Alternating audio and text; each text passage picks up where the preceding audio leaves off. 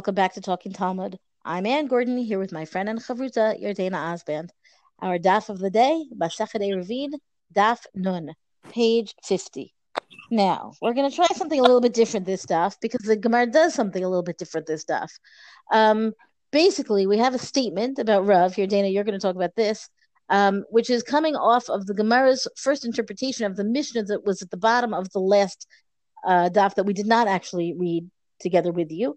Um, and that discussion kind of pops up over the course of this daf, and it's interwoven with some other really substantive discussions, some of which we're going to pull out as um, kind of to to disentangle these two topics, even though they're not, or or at least one of the topics and the Rav's main topic, they're not. Um, they're not so separate in the Gemara because the Gemara is using one to kind of address the other. But for our purposes, um, to read the entirety of it inside is too much. And I think that we can kind of understand what's going on a little bit better if we look at them separate and then ourselves put them together. So, Yardan, I'm going to hand off to you for Rav, and then and then I'll pick it up again with some of the issues that are aligned, you know, coming out of this whole discussion. Okay, so we're gonna try this. You'll have to bear with me because I'm gonna have to like scroll through a little bit, some of the, you know, skip around a little bit.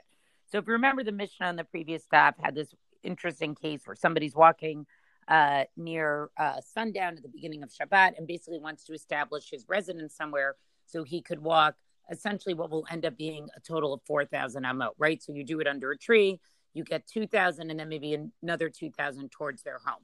Um, and, you know, the, the first case, right, is that he basically says, you know, I'm going to uh, establish it um, under this tree, right? He just says, you know, um, uh, tachtav, and the Gemara says lo amar klum, right? Like he just, it just says it's like he didn't say anything.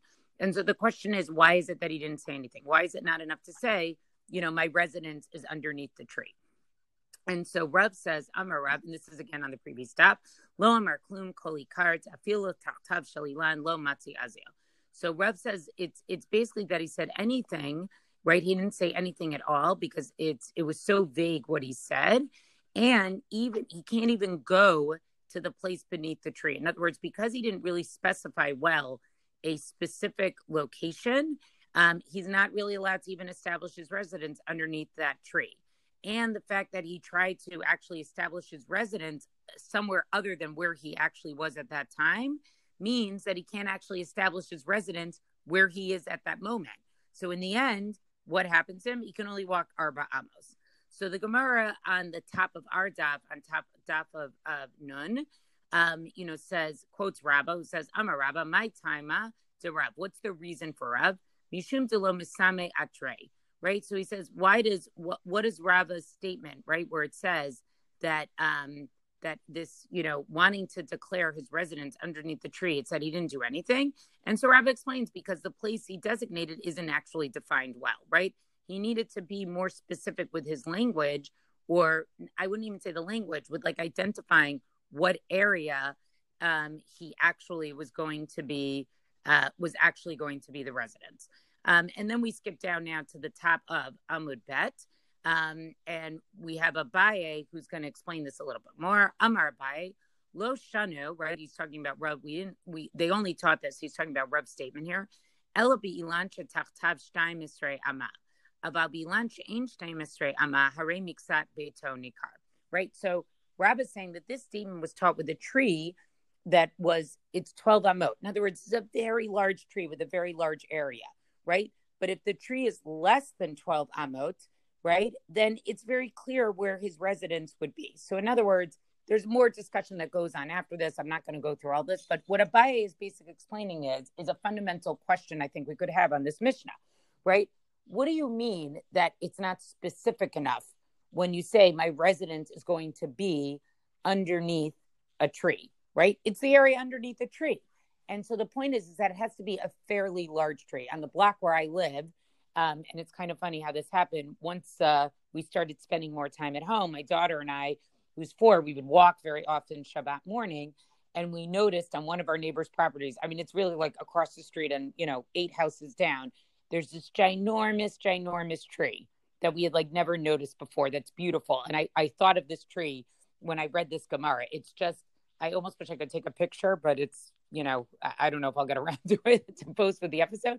But it's a huge tree with a huge area underneath, and they even landscaped it that they put um, plants all around the base of this tree, right? So the base of the tree is like it's definitely more than four amot. It's just ginormous. So the idea is that if you have an area underneath the tree that's so big, right? That's what's going to be not clear exactly. Like that's making it not clear because remember we say a person is really dalet amot. So it's really, but if the tree is less, according to Abaye at least, and again, that's going to be a machlokas with some of the Amoraim. What space does the tree have to be where we sort of consider it to be small enough that it's clear what the spaces that you're designating. But his point is, if it's less than 12 amot, it's very clear what the residence is. This isn't such a big tree. And I think this also makes sense because, you know, I think our encounter with trees tend to be things that were landscaped or put on lawns. Um, we're talking about trees where people travel. These trees can be huge, right? Ones that we see in the forest or outside in more nature type of areas. They're they're huge trees that have been growing for a very long time and the area underneath them can actually be rather large. So that's a further clarification of what this case is. And then we get to a very interesting statement all the way at the bottom of the daf. Um, so just bear me with a with a second, a second here. So the Gemara had quoted um, another brisa, um, uh, which was talking about um, if somebody uh, accidentally made an eruv in two directions, right? Uh, Tanya Kabazet Shmuel Tav Erev Lishtei Ruchot, right? So we made an Erev in two directions. Um, and then basically what the Brisa tells us is, or, you know, he told his servants to make an Erev for him. The servants made it in two directions. Um, you know, so, right, because we know really an Erev to Chumim really can only be, um, really can only be uh, in, uh, in one, uh, in one direction. So what do they say? So the answer is basically like you, the person puts himself in the middle right? And he can't really he can't really move around from there, right? So in other words, if you didn't if you weren't clear, okay, um, if you sort of weren't clear of which direction it was going to be, this becomes problematic. Um, um, and so you have to take that into consideration that you actually made an error in both directions. And so that impacts actually in which direction and how much you can actually move. I know I'm not going into the brisa particularly well, but here here's the important part here. Lema tehe tiyufta to Rav. So now the Gemara says maybe this should actually be like a tiyufta, right? Which we always say is like a conclusive a conclusive refutation of the opinion of Rav. And then what does the Gemara answer here?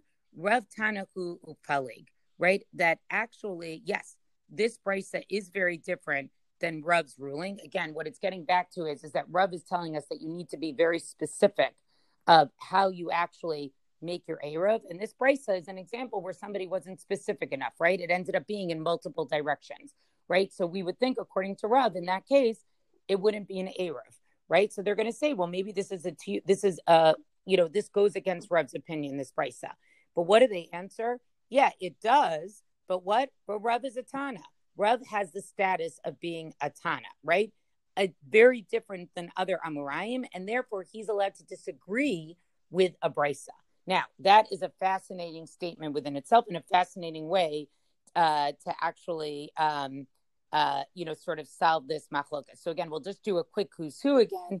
I think we have talked about Rav before, and we'll talk about him more, right?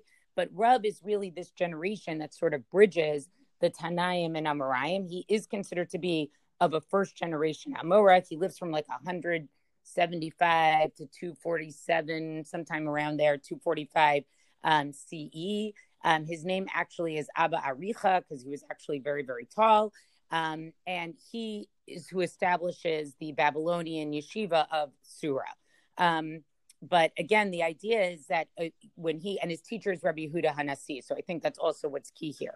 So he's really sort of this um, bridging Amora. He's also a bridging teacher in terms of Israel and Bavel, right? Like he learns in Israel with Rabbi Huda Nasi, but eventually establishes one of the more, you know, one of the important Talmudic academies of uh, of Bavel. And basically, what the Gemara answers is, is yeah, it totally goes against Rav's opinion, but we're okay with that because Rav is kind of Rav is a Tana, and Rav is allowed to have a different opinion than Tanaim. Um, so I think this gives us a fascinating insight into how the Gemara viewed, you know, one of these particular very early um, Amoraim, um, and that they weren't necessarily had to be beholden to exactly how all of the Tanaitic uh, halachot came out, and that Rav actually was allowed to, in terms of a halachic system, have a different opinion than a Tana. I think it also speaks to, you know, we had this discussion of you have these two people who disagree, and we regularly paskin like one person, and now we've got the other person. So, so some of these general principles that may not always be upheld. I, I don't know that Rav always wins, let's say, because he's attained this status of a Tana. Um, I don't know that we always say that the Rav's opinion um, holds sway, right? Here we certainly are going to see people disagree with him. Um, but the idea that he doesn't have to kind of hold allegiance or pay allegiance to the Breita because he's achieved a big enough stature to argue with it, um, I think is is impressive, right? Meaning it says something about, of course, about Rav, but it also says something about the fact that the Gemara um, or the system of Chazal, I guess, in terms of uh, recognizing authority, is not quite as rigid. Well, but as I one think might that's think, exactly right. It recognizes very well, and I, I thank you for that clarification. It's not about who the halacha is according to, right? It's not about whether we paskin like Rav or how often we paskin like Rav. It's really just we allow that Rav is allowed to have a different opinion and a different viewpoint, and I think that shows an inherent flexibility within the halachic system. I would say also, and this is just a peanut gallery kind of comment from me. I think in the modern age where we're so accustomed to everybody being entitled to having their own opinion, the idea that there's a hierarchy of where you're allowed to express your opinion is kind of challenging, right? I think that people very often say, I I view this as I do, and that's good enough. But that is not the world of Chazal. So this uh, recognition that Rav achieved whatever it is that he achieved to be able to, you know, go a generation earlier in his machloket um, is, as I say, quite different from our modern era where everybody gets to yes, fight with everybody 100%, else. 100%. Um, okay, so now I'm going to do the what I find to be a little bit of a challenge, which is to see some of these, some of the Gemara that kind of intersperses between all these these three statements that Yardana that you read about Rav and the tree, and talk about what was really or Chazal are trying to figure out what is Rav's real concern here, right? Why does he say that it's as if they've said nothing? So you're that you explain this to some degree, but the Gemara itself, you know, explores other avenues. And the first position is, and it's and it's an interesting one in its own right, which is why I guess we're treating it separately, right? My time Rav mishum tikasavar kol she'eno bazeh achar afilu eno. So what does this mean? There's two categories of the way things can happen. One is called ze achar ze. We'll call this sequential, right? Events can happen sequentially. Decisions can be made sequentially. Uh, one can take ownership of one thing and then the next thing, right? And that would be sequential. And the other category is called bevat achat, right? Bevat achat means like at one time or simultaneously. And so that's where you have two things that take place in exactly the same in exactly the same moment that they come together in their in their taking effect. So this position then says as follows that anything that cannot be accomplished sequentially, according to Rav, cannot take place simultaneously either.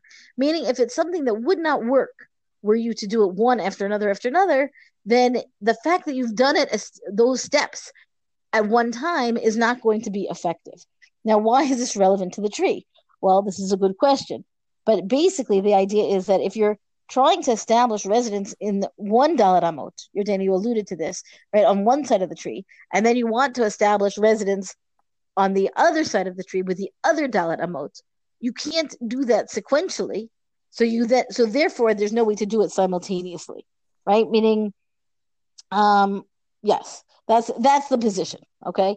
Now the Gemara goes through a whole bunch of different kinds of cases where you might say, well, is this simultaneous and yet it's sequential? Is that you know, or is this se- sequential and then is that then simultaneous? So, for example, and I'm just going to touch on these different cases, um, and moving away from this question of establishing residence with your Dalet Amot, right? What about um, Maaser? right? When you're tithing. So you let's say you take the tithe, you take a tithe, a tithe. Um,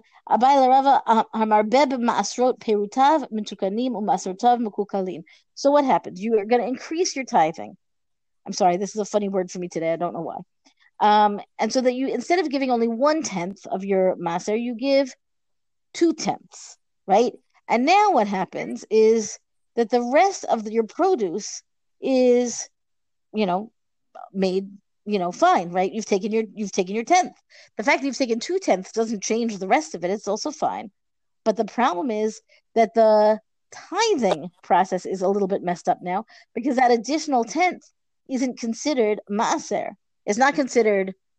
It's not considered produce that has had maser taken from it, and it's also not considered maser because because it's this weird generous offer, I guess. But it's still not clear whether under which under what circumstances would that be considered maser at all. So the question then is, well, then maybe that should be, you know, maybe that's the kind of thing that can be done simultaneously. You can say, aha, this is where you have maser um, it, because it is together with the maser, it can be considered tithing, or do you say no, no, it's part of the other food? And then the idea here, the, the Gemara says here,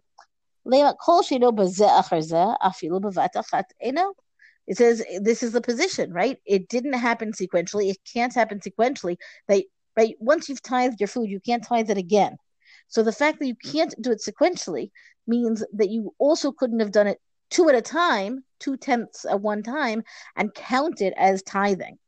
Um, so that's one example. And then, of course, the Gemara says, well, but the but Maser is different, right? Each case is going to get its own due um, full examination, and we're not. I'm not taking the time to do that now.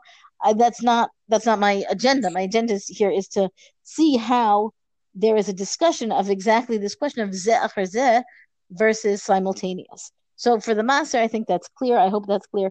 And then there's another question. What about if you're talking about tithing, right? Designating as a tenth for animals, right?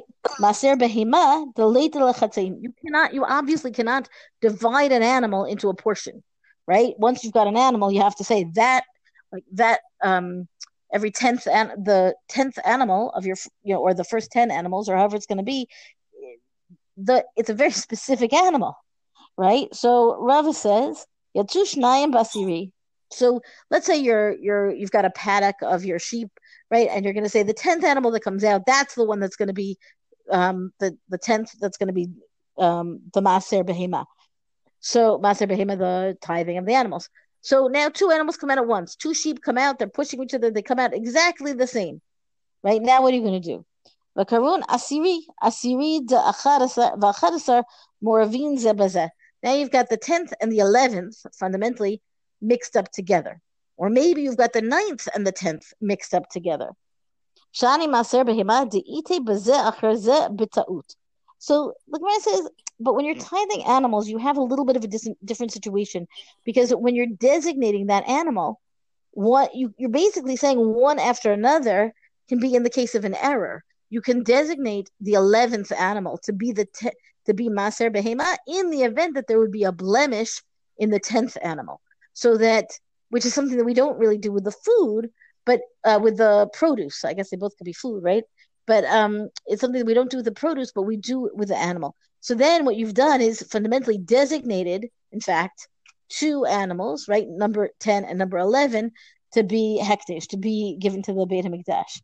Okay. And then the question is, what if you did nine and 10? What if you did 9 and 10 and 11, right? Then all three of those animals, mekudeshin, they all end up being consecrated. They all end up being designated to the Beit HaMikdash. The first is Hekdesh because it was designated like it was a tenth, which was a mistake. But once you've designated something Hekdesh, we never take that label away. The second really is the tenth one. So there you go.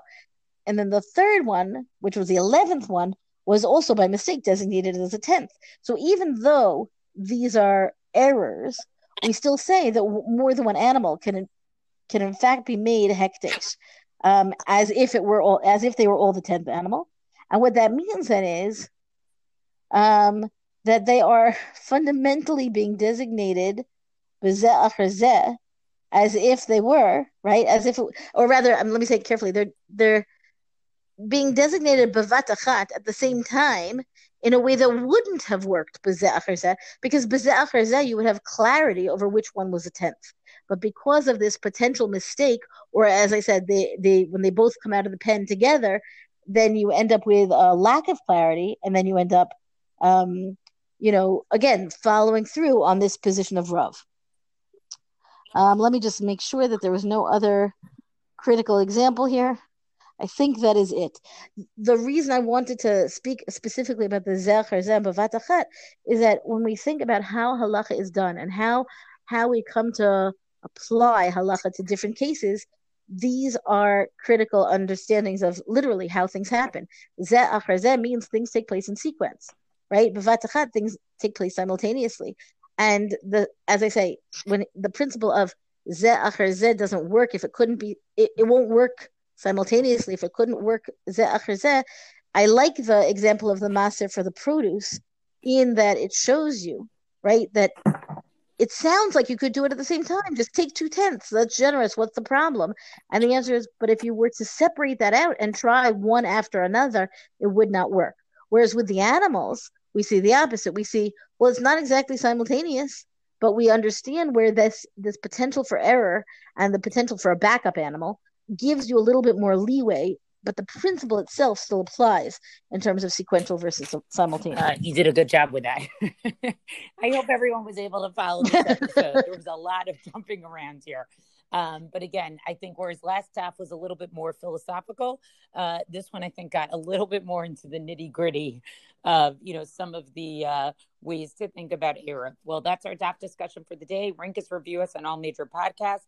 Thank you to Rabbanit Michelle Farber for hosting us on the Hadran website.